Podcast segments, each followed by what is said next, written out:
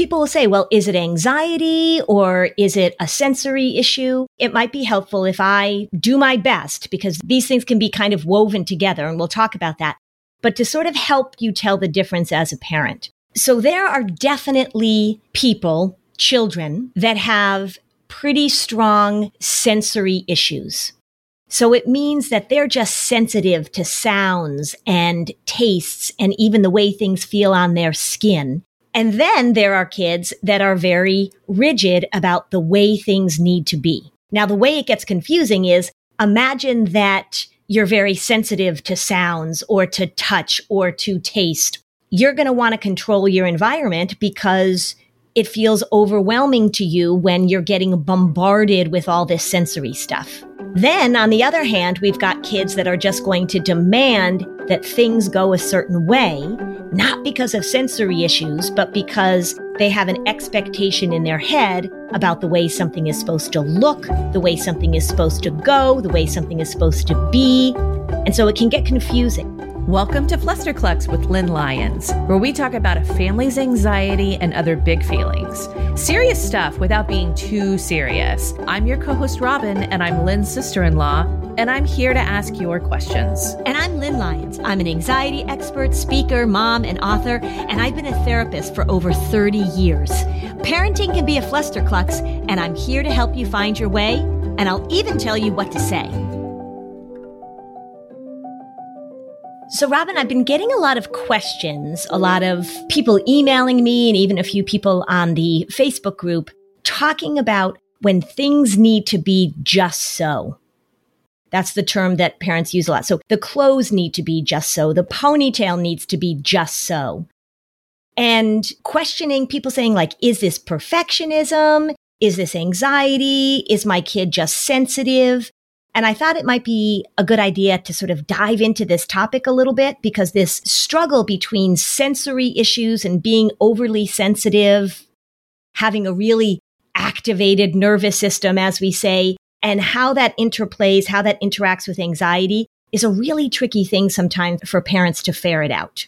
Mm-hmm. So you're talking about a ponytail needing to be in the right place. Mm-hmm. Are you talking about fabrics needing to feel a certain way. Yep. You're talking about food probably yeah. as well, how the food is prepared. So it's like a lot of ways that a child might hone in on one or many ways that they're like, I'm directing, this is how it has to be. Correct. So let me see if I can give you a differentiation that you can make.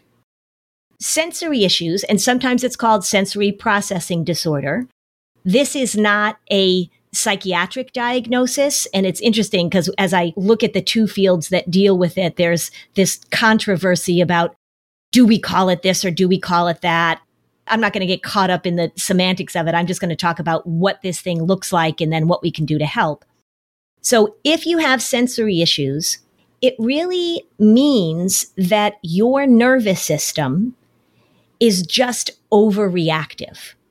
Now, if we talk about anxiety, we also say that there is some indication that if you're really anxious, that your amygdala, that fight or flight system is really overreactive. So in both cases, we have some overreactivity that's going on. When you are a sensory kid, the thing that the parents will see is a lot of overwhelm. So there's a bouncy house at a birthday party and kids are bouncing and there's a lot of noise and there's a lot of input, even a lot of smells. Going to a birthday party, going to a playground, even in a loud classroom. And those kids will get really overwhelmed. They usually have meltdowns. There's a lot of crying. There's a lot of retreat. There's some big meltdowns and what look like temper tantrums. And these kids just can't handle what they're getting. It's just too much for them. And you just see them fall apart. If we think about our ability to handle sensory input, there is a wide range of that. As adults, if you think about it, there are some people that would love to go to a loud rock concert and just, that makes me sound old, a loud rock concert. You go to a loud concert and you're just into it. Like you love the noise. You love the feeling of the bass just like banging in your body. And then there are other people where that's just going to be way too much.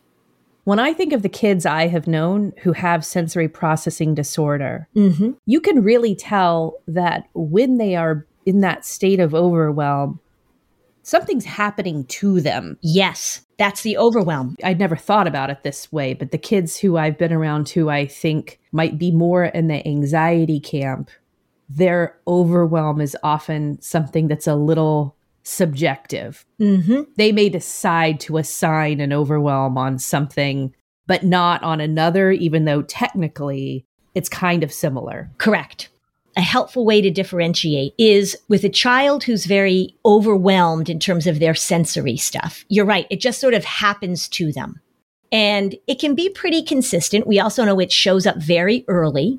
So you're going to see this in infants. You're going to see this in toddlers one of the terms that we use in my side of it, because this is an occupational therapy, OT really focuses on dealing with sensory reintegration and sensory process disorder.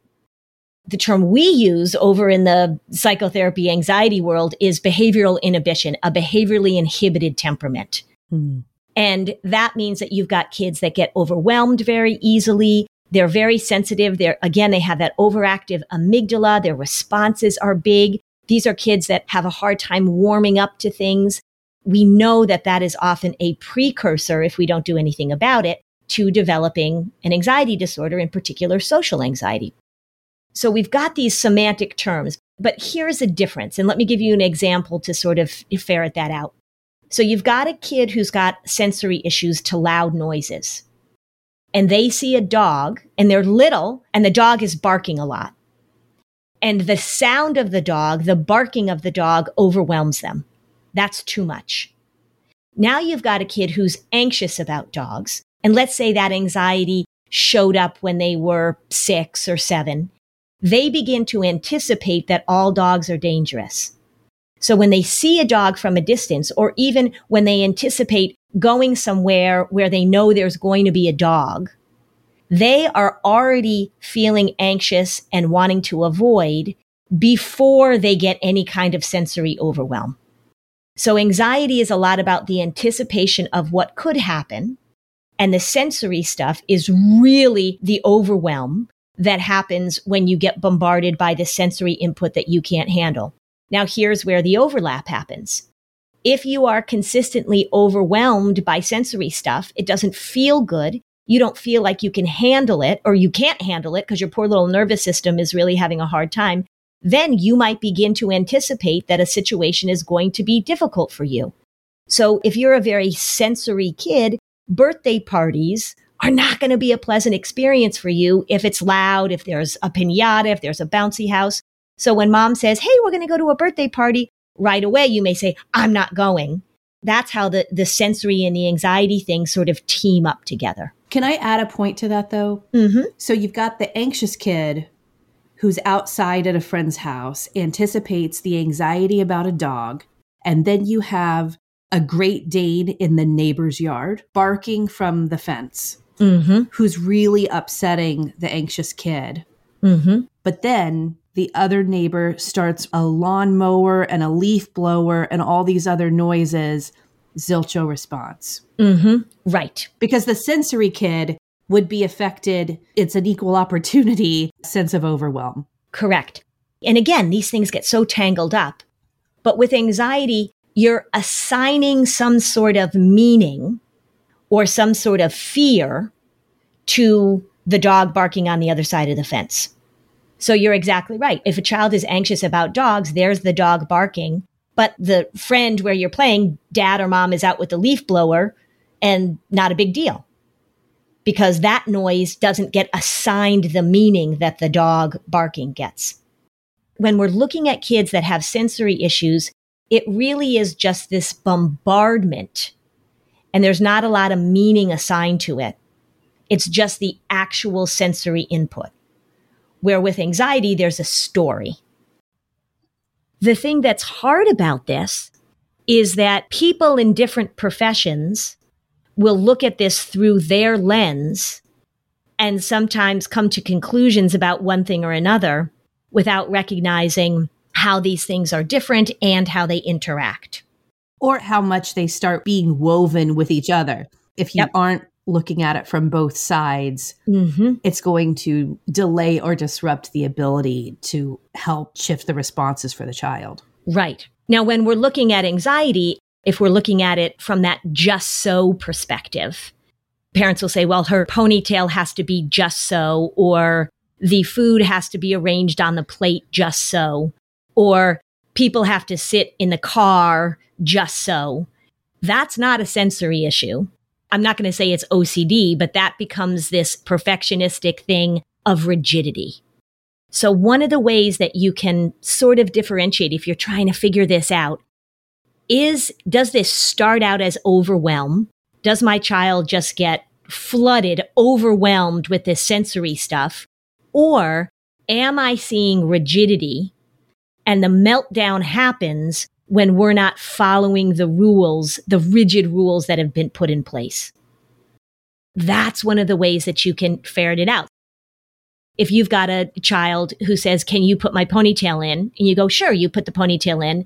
And then they say, like, That's not how I want my ponytail. Or you didn't put my ponytail in right. Or you have to do it again. That's not sensory overwhelm. That's my ponytail doesn't feel or look exactly as I want it to feel or look. But if you have a child that you say, it's time to brush your hair, and you start brushing their snarly hair and they completely fall apart. For some kids, it's brushing their teeth, washing their hair, and they just fall apart. Then we're looking more at a sensory issue you mentioned uh, why my toddler cries in our episode about yeah, happiness right. and sadness. One of my favorite lists of like the weird things toddlers do is that this one man said, My daughter insists on having buttered toast where the butter is completely melted. However, she cannot see us butter her toast. the toast has to be magically buttered, and she will not eat it if she sees us butter the toast. Life with a toddler. Okay, so that brings up the third category of toddlers are irrational. And that funny thing with that guy where he, would list all the reasons his toddler was crying. She asked for an apple and I gave her an apple and now she's crying. I don't, I don't want parents to be like, oh my God, my toddler has sensory issues. If there are things that your toddler doesn't like or doesn't want and they want to have things just so, like my son had this little blanket that he called Eep. He couldn't say sleep. So his blanket was named Eep and he liked his blanket down at his feet under his covers when he was little. So he would get Eep and he would put Eep down on his feet. Now, that wasn't a sensory issue. It also wasn't a rigidity issue. It was a little weird, kind of cute, actually, toddler issue. So you want to make sure that we don't pathologize normal, irrational toddler behavior it's when it really, when it's repetitive or when it's really intense. You really want to look at the intensity of it. When kids get this overwhelm, this sensory overwhelm, it's really, really hard for them to recover. And so that's what you notice. Like they really fall apart and then you really have to help them. You have to get them out of the situation. And we'll talk about that more in a minute, what we do to help kids in that state. There's three categories of just so. There's sensory overwhelm, there's rigidity, right? My food has to be on the plate in a certain way. It's not about the texture of the food. It's that I don't like the peas to touch the potatoes, or I don't like my sandwich cut in squares. It has to be cut in a triangle, which is also a regular thing. I don't like the way my hair looks. You didn't do it right. I'm only allowed to sit on this side of the car. You have to sit on that side of the car. There's that rigidity. And then there's just the toddler irrational, just so that I have to have my blanket at my feet instead of near my head. Those are the three things that we see. The just so thing with the toddler is totally normal. The intensity of the other two things is really what you want to pay attention to. We'll talk about those after the break.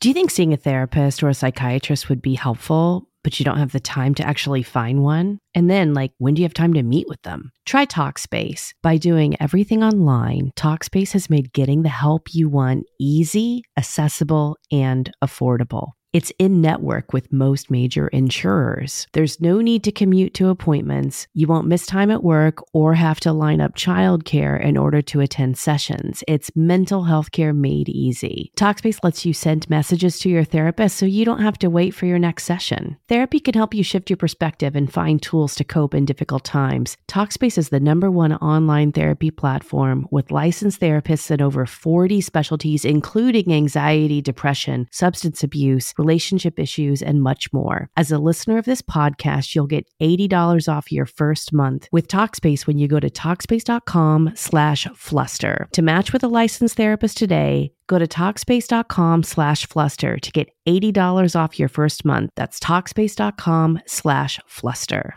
This message is sponsored by Greenlight. So when you're a parent, you're going to have your fair share of big talks with your kids, right? About all sorts of big topics. One of those big talks should involve money. And Greenlight can help with that. Greenlight is a debit card and a money app that's made for families. It allows you to do instant money transfers. You can get real time notifications of spending. You can manage chores. You can automate allowance.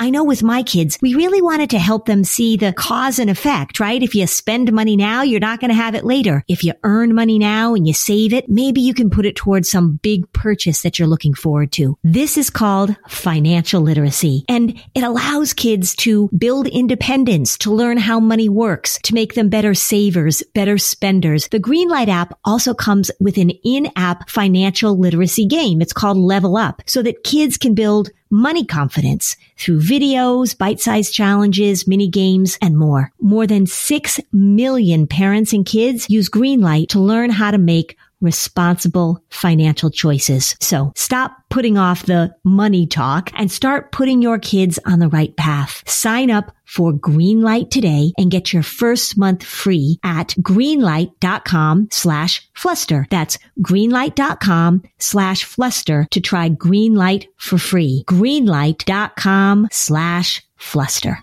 So, for parents who have younger kids who are listeners too, there is this toddler irrational phase that's just normal for everyone. Mm-hmm. Talk about what's developmentally appropriate to ease out of that and when, and when parents might want to pay attention to lingering behaviors that haven't dissipated. So, the reason that toddlers are irrational is because they have no emotional management skills.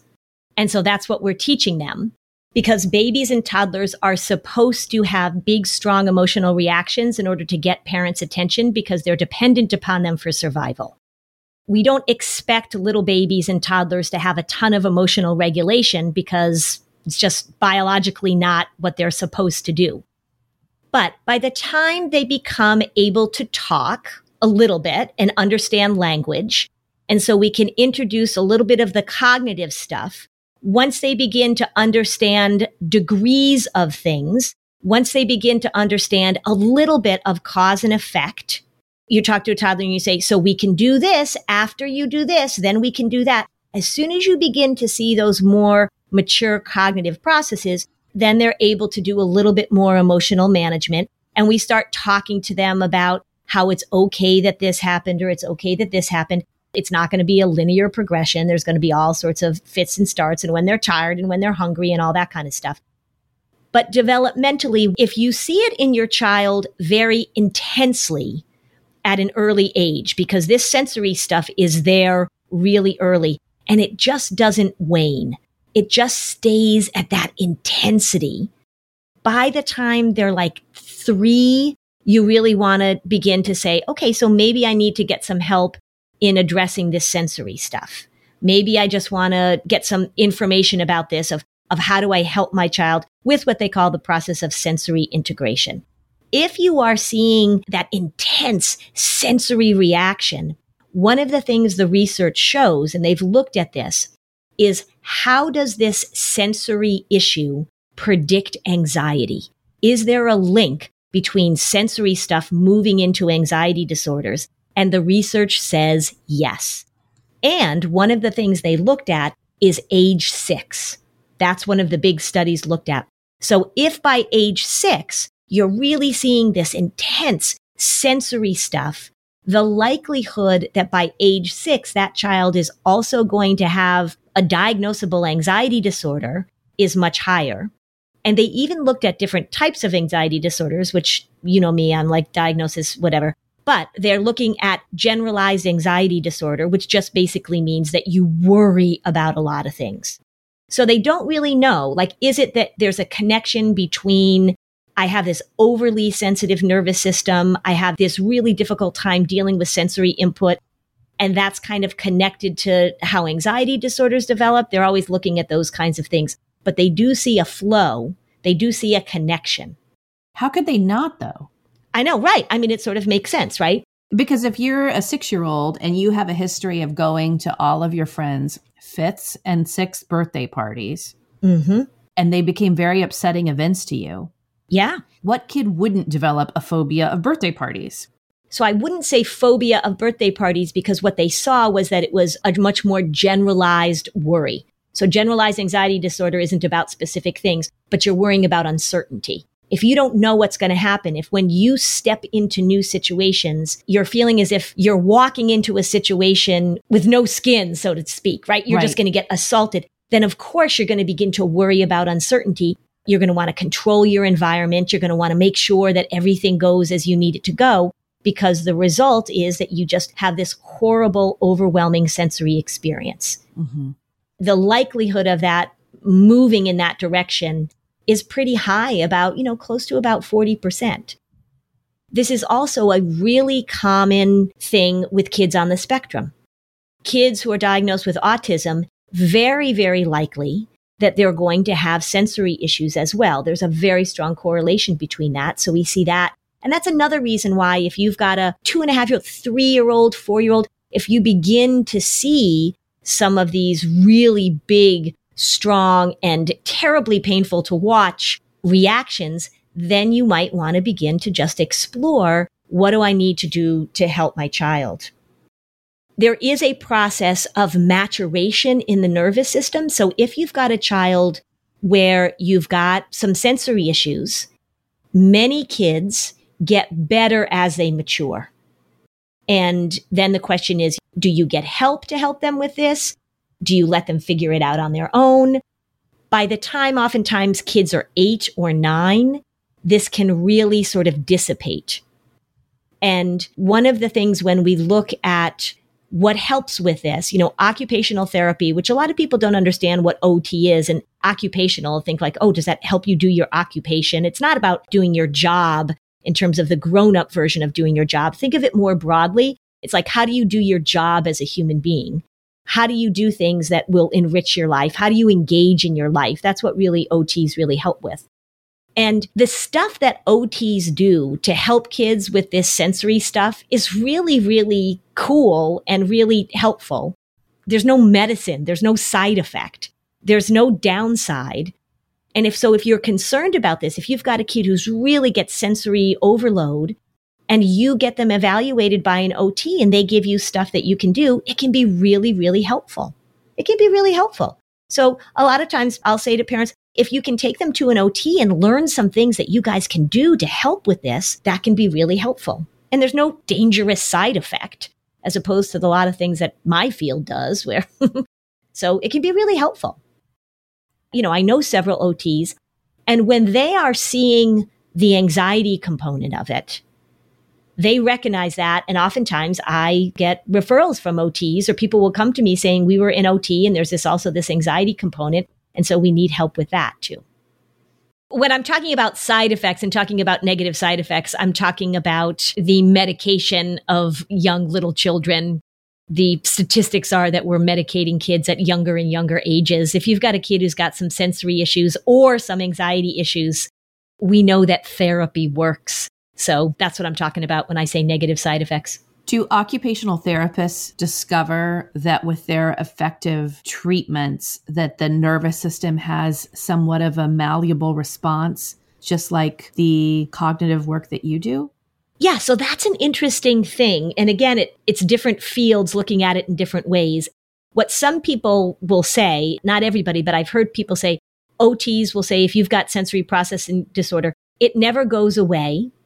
And so the goal is to rearrange the environment so that you don't have to be assaulted by the things that are particularly difficult for you. Now, if we're talking about anxiety, we would say something different, wouldn't we? We would say that the brain is malleable. We're creating new neural pathways. We're figuring out ways to handle the things. And we're talking about exposure. So one of the differences in the approach that people take, depending on whether they're coming at it from a strong sensory side or a strong anxiety side, is the sensory people will say accommodate, accommodate, accommodate. The anxiety people will say don't accommodate, don't accommodate, don't accommodate. Well, actually, they will say accommodate. You don't say accommodate. the people who know about this, if we look at what the protocols are, yeah, don't accommodate. You're right. You're right. And that sometimes can get a little tricky for me as I'm trying to help families manage this. Because say you have a child who will only eat three things. The sensory person might say, that's fine. And we have to make sure that they have a diet that doesn't overwhelm their tactile, their sensory thing. And from an anxiety perspective, we're going to want to introduce more and more things. And I think there's probably a balance between the two. This is the way I look at it. And this is what I've said. And you've heard me say this. If there are things that overwhelm you, and it doesn't really matter if you do these things, then who cares? Because there is a very wide range. We all have things that we prefer or don't prefer in terms of our sensory input. So if you don't like roller coasters, if you don't like going on those spinny rides, who cares if you do that? If you don't like spicy foods, if they're really hard for you to eat, who cares if you don't like spicy foods? But if you can only sit in a certain seat in the car, if you are only eating two foods, if you are incapable of wearing shoes, then we do have to begin to work on being able to manage more. And this is where sometimes it's tricky between the anxiety that's keeping you from experimenting and developing a tolerance of uncertainty? Or is it just that you have one of these really overactive nervous systems and it's never going to feel good to you? And it's okay if you avoid it. And that's the tricky place where, as professionals, we sort of live. I just want to take a moment to say if you're a parent, you're dealing with this, this is really hard. And I am being empathic that you, the parent, has probably talked to a lot of people and you're getting a lot of contradictory advice. Mm-hmm. You only want the best for your kid. And this has been very, very challenging to navigate. Yeah. The contradictory advice you could get runs the gamut. So if you talk to somebody who's really knowledgeable about sensory issues, they could say, you know, make sure that your child doesn't ever blah, blah, blah, right? So people are extreme on either side. If you talk to somebody who doesn't know anything about this, if you talk to a judgmental relative or a professional who knows what role they might be in, who doesn't really know anything about this, they could say, Oh, your child is just spoiled, or you're babying your child, you're coddling your child. And it's the same thing that happens with anxiety. It is not fair to throw kids into situations without an understanding and approach that offers skill building. And so being able to talk to somebody who really is going to give you a plan of how you address this and how you deal with this is going to be really helpful. But you're exactly right. You have probably gotten so many different opinions, so many judgments. I see it all the time in my field too. You know, I talk a lot about how little people understand obsessive compulsive disorder and how schools and pediatricians and ill informed therapists and judgmental relatives miss it, miss it, miss it. And the same thing happens here. It can just be really overwhelming and confusing. Let's take a break. And when we get back, let's talk about flexibility and anxiety and when those kids are really in the anxiety camp and what to do. How are those New Year's resolutions going? Well, many are destined to fail. But lucky for you, here's one easy resolution idea that we gave you that we can all make, and it will make your life easier. It'll be kinder to our planet, and it will transform the way you do laundry in 2024. And that is switching to Earth Breeze. Earth Breeze looks like dryer sheets, but it's ultra concentrated laundry detergent, and it couldn't be easier. You just throw a sheet in with your laundry in any temperature, and you watch it dissolve in any wash cycle hot not or cold. There's no measuring, there's no mess, there's no fuss, there's no wasteful plastic jug. EarthBreeze fights everyday stains and odors, giving you an amazing clean every time. The best part is you'll never run out again thanks to EarthBreeze flexible subscription that you can adjust, pause, or cancel at any time with no hidden fees or penalties. And you'll save a whopping 40% when you subscribe. Shipping's always free and it comes in a slim cardboard envelope that saves a ton of space. So switching to EarthBreeze won't only make laundry day easier for you, but it will also be easier on the planet. So help me make plastic jugs a thing of the past. And if Earth Breeze doesn't end up being the 2024 update of your dreams, you don't even have to return it. Just let them know it's not for you and you'll get a full refund, no questions asked. Get started with Earth Breeze and save 40%. Go to earthbreeze.com slash flusterclux. That's earthbreeze.com slash flusterclux for 40% off your subscription. I am really working on improving my diet by making sure that I get the best quality products, organic foods, and I really want to make sure that I'm not using harsh chemicals in my home. Thrive Market is my go-to for all of my grocery and household essentials. The convenience of getting everything online and then quickly shipped to my doorstep. That is a huge time saver I love that Thrive Market carries brands with the highest quality ingredients and sourcing methods. They restrict hundreds of ingredients across their food and cleaning categories. I can use their filters to suit my lifestyle needs. So maybe you're looking for organic snacks for your kids, or maybe you're gluten free. As a Thrive Market member, I save money on every single grocery order. You will too. On average, I save over 30% each time. They even have a deals page that changes daily, always has some of my favorite brands. When you join Thrive Market, you're also helping a family in need with their one for one membership matching program. You join, they give. So Join in on the savings with Thrive Market today and get 30% off your first order plus a free $60 gift. Go to thrivemarket.com slash flusterclux for 30% off your first order plus a free $60 gift. That's T-H-R-I-V-E market.com slash flusterclux. Thrivemarket.com slash flusterclux. So we've talked a lot about the sensory stuff. And again, I'm not an OT, so that's not my area of expertise. If you're really listening to this and thinking, oh gosh, I've got one of these kids that's just got such a sensitive nervous system, I absolutely recommend that you do some research about this and maybe even talk to an OT, get an evaluation. Let's talk about the area that I am very familiar with, and that's the rigidity part of it. And when you've got kids that want things just so, because we're seeing sort of that rigidity or that a little bit of OCD, a little bit of perfectionism. In this case, this is where we don't want to accommodate. This is where you don't want to, as a parent, you don't want to get sucked into doing something over and over and over again until it's perfect, until it's just so. Now, remember, with a sensory overload kid, if you are trying to put their hair in a ponytail and they are getting that overload, they're going to melt down and they're going to not want you to put the ponytail in five different times because they've had it. But the perfectionistic child says you have to do it over and over and over again until it's just so. That's what you don't want to participate in.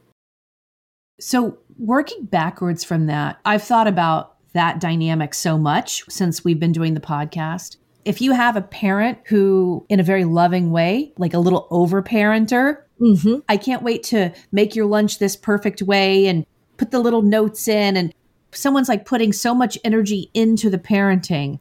They're modeling, ooh, I know how to make something just wonderful for you because I love you. But the child can take that energy and then start demanding it consistently to a point. I mean, it right. can come from another way, but I could see, like, for example, in our house. My husband is like the best apple slicer on the planet. And I remember saying to him, like, you know what? Please give them apple once in a while with the skin on too. Because A, I can't cut an apple the way you can. Mm-hmm. And B, I don't want them to demand that that's the only way they'll eat an apple. That's right. That's both literal, but an allegory as well. Correct, correct. It's sort of like the crust, right? Taking off the crust of the sandwich. You're exactly right. So we want to hit this from both sides. Right. So that's the prevention model. Yes. The prevention model is that you want to show flexibility. So here's another example of kids only wanting to eat pasta if it's a certain shape or from a certain box or from a certain box. That's not a sensory issue.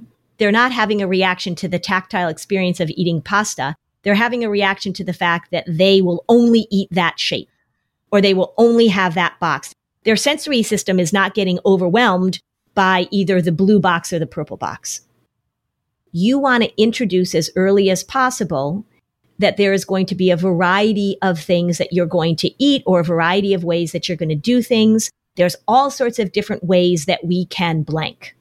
And when you begin to see kids demanding that the bed is made in a certain way. The pillows are stacked in a certain way. Again, we're moving out of toddler, so it's not like putting your little blanket at your feet. The child is saying, this is the way it has to be. The way you prevent that is by modeling that things don't always have to be a certain way, by having flexibility. Even at the dinner table, being able to not have assigned seats that everybody sits in the same seat every night at dinner it's not that you have to make your house, everything has to be flexible all the time, of course, but just make sure that you balance out the routine and ritual that helps your family run smoothly, right? Because we want to have a bedtime routine with the it has to be a certain way. And if you are somebody who prides yourself on things looking perfectly, pay attention to that language. Pay attention to when you are making cookies with your kids. Pay attention to when you're frosting a cake with your kids. Pay attention to the language. Pay attention to coming in and correcting them when they do things in a messy way. So they put the frosting on the cupcake and you come behind them and say, Oh, okay, well, you almost got it, but let me make it look more whatever. Pay attention to that. Let things be messy. Let things be a little out of order let things be different rather than this is the way that things have to be.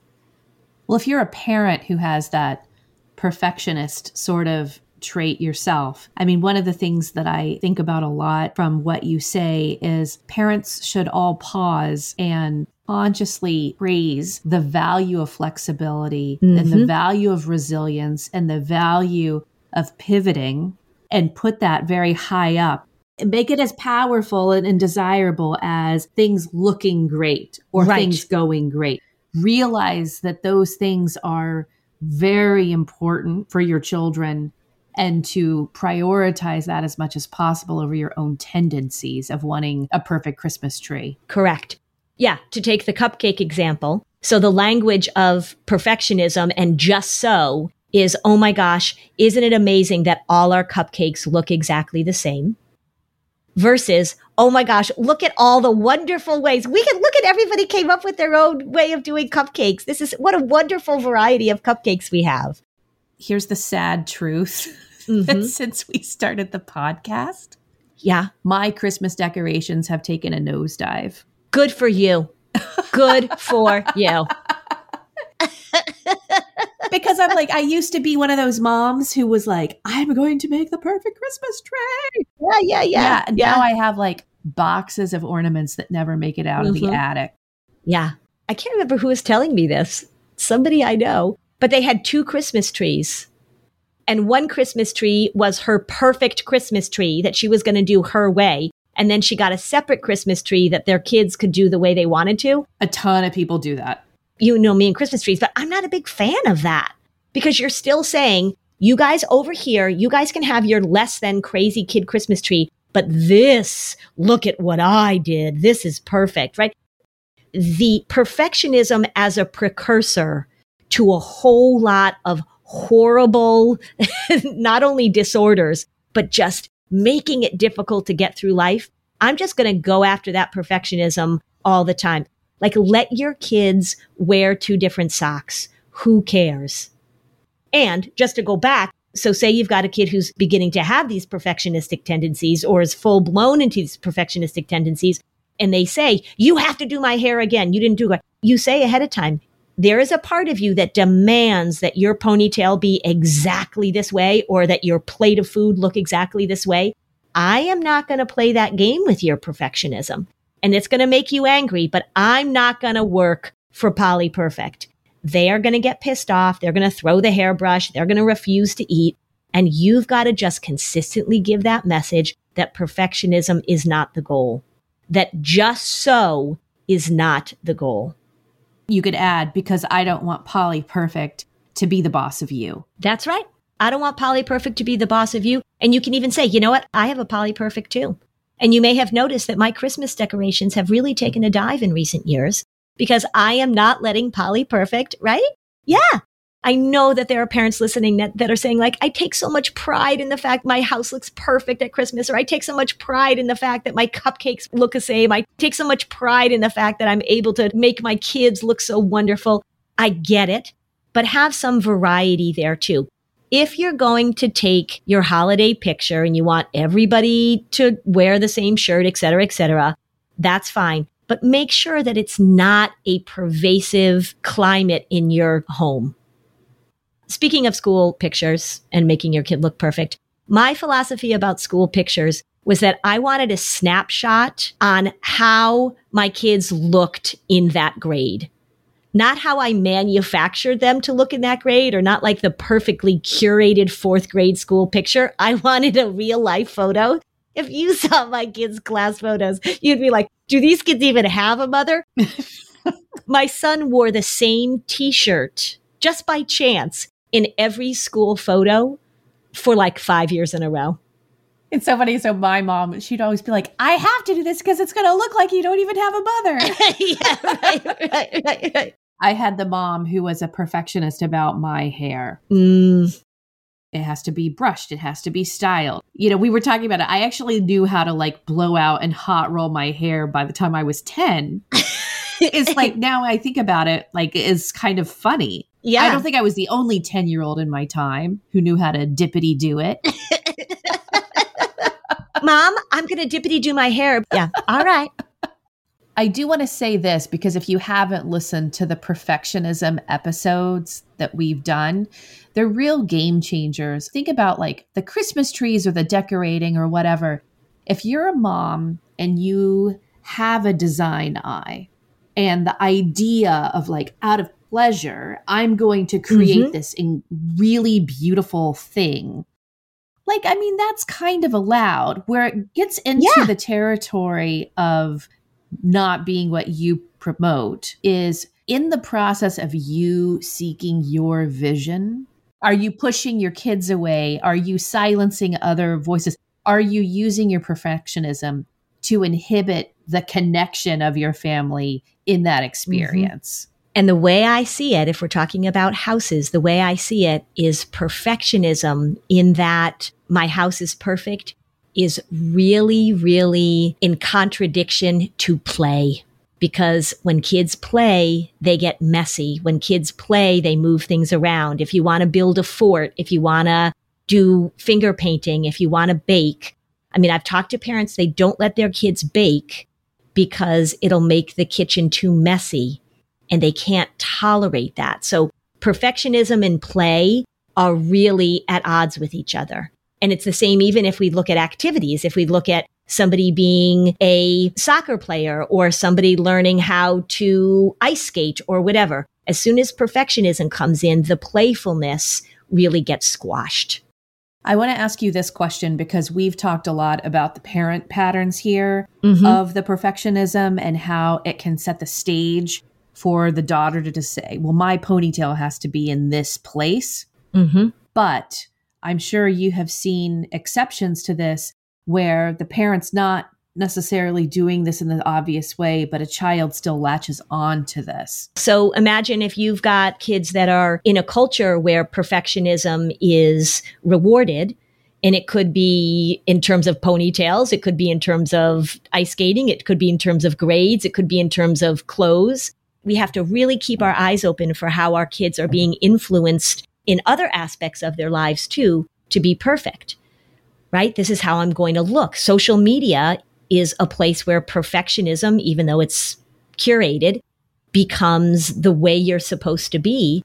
And so we have to talk to our kids about that. We have to model it. And then we also have to make sure that we're talking to them about how perfectionism is a myth and having things just so gets in the way of having things free and playful and silly and wonderful and joyful. In my years of being a clinician, when kids come in, I think I may have talked about this before. I would always be like, oh my God, am I a terrible mother? Because these kids would come in and they had like these cute little outfits and everything was matching and their ponytails were right in the center of their head. And meanwhile, I've got a kid who wore the, his underwear on the outside of his pants for a period of time. Just in your defense, he was very young when he did this. He oh, was not in high school. By the time he got into high school, like middle school was rough because the underwear was on the outside of the pants and we we felt like no no no he was very young. Yeah no he was potty training. Yeah it was really cute actually. Yeah i didn't care. But people would respond. I think i've said this people would respond like oh my gosh you know and be like well who cares if he wants to wear his underwear on the outside of his pants it really is something to just keep an eye on let me just end by saying because i think robin you're exactly right that if you've got these kids that have these big overreactions or these big sensory reactions or these kids that are really rigid it is exhausting. It's absolutely exhausting. Talk about it, put it right on the table. If you've got tendencies in your family, talk about it, be open about it. Small adjustments matter. Keep at it, keep at it. So join the Facebook group so that you can ask Lynn your question on an upcoming episode. Thanks for joining us on another episode of Flusterclux. Bye, Robin. Bye, Lynn. Hey there, I'm Debbie Reber, the founder of Tilt Parenting and the author of the book Differently Wired. The mission of Tilt is to change the way neurodivergence, whether that's having a learning disability, having ADHD, being gifted, autistic, or some combination of all of the above, is perceived and experienced so differently wired kids and the parents like us raising them can truly thrive. On the Tilt Parenting podcast, I get to talk with authors, therapists, educators, and parenting experts who are committed to this mission. I ask the questions my listeners are most curious about when it comes to supporting our kids. And in turn, my guests share strategies for challenges, out of the box ideas for navigating school, best practices for therapies, tips for advocating, and so many thoughtful insights on what it really takes to help our kids grow up feeling seen and respected so they can create awesome lives for themselves. I know that raising a differently wired kid can feel overwhelming and isolating, but I promise you, you are not alone, and it can feel so much better. If you're on this parenting journey, come listen to Tilt Parenting. Together, we can shift this paradigm and show up for our exceptional kids with hope, possibility, and joy.